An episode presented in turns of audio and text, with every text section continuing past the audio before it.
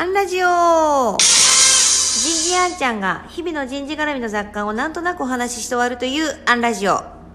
今日はストロークについてお話ししてみようと思います。生まれたばかりの猿の赤ちゃんを3匹用意します。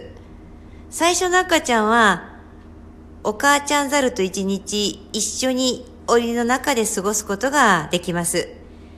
2匹目の赤ちゃんはその赤ちゃんだけ檻の中に入れるんですが、1日に1回お母ちゃんザルが入ってきては出ていくということを定期的に繰り返させます。3匹目の赤ちゃんは完全にその赤ちゃんのみ。お母ちゃんザルとの接触は一切ありません。お母さんを連想させるような毛布のような類も与えません。しかし、どの折りかごも保温はします。えー、もしくは、えー、捕食もします。えー、点滴みたいなのにつながれていて、えー、栄養は均等に与えられる。さあ、どうなるでしょうという実験です。ストローク実験と呼ばれます。最初の赤ちゃんは一定期間経った後、猿山に戻してやると、普通に猿山に戻っていくそうです。2匹目の赤ちゃん、お母ちゃんに1日に1回しか会うこと許されなかった赤ちゃんは、同じく一定期間経った後、猿山に戻してやると、まあ、戻ってはいくらしいんですが、結構反社会的な行動をとる問題児ザルになるそうです。問題は3匹目です。どうなったと思います？少なくともその実験においては、実験後2日で赤ちゃんは死んじゃいます。人間では絶対できない実験。猿でもやめてっていう実験です。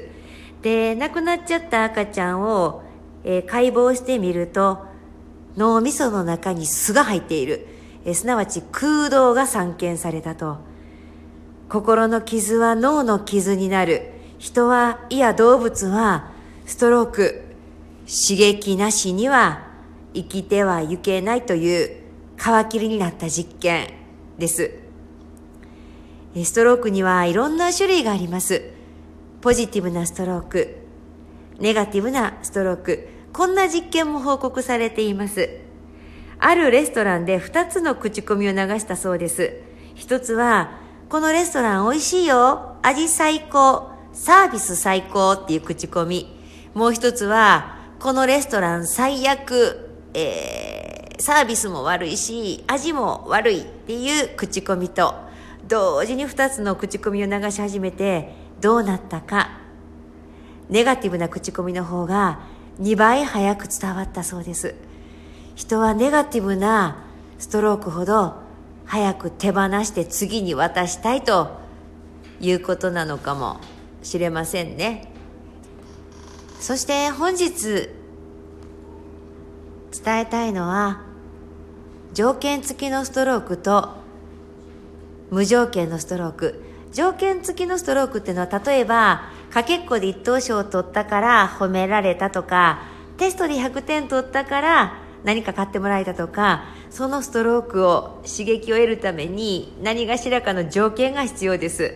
仕事はほとんど条件付きのストロークでしょう。しかし一方条件がない無条件のストローク。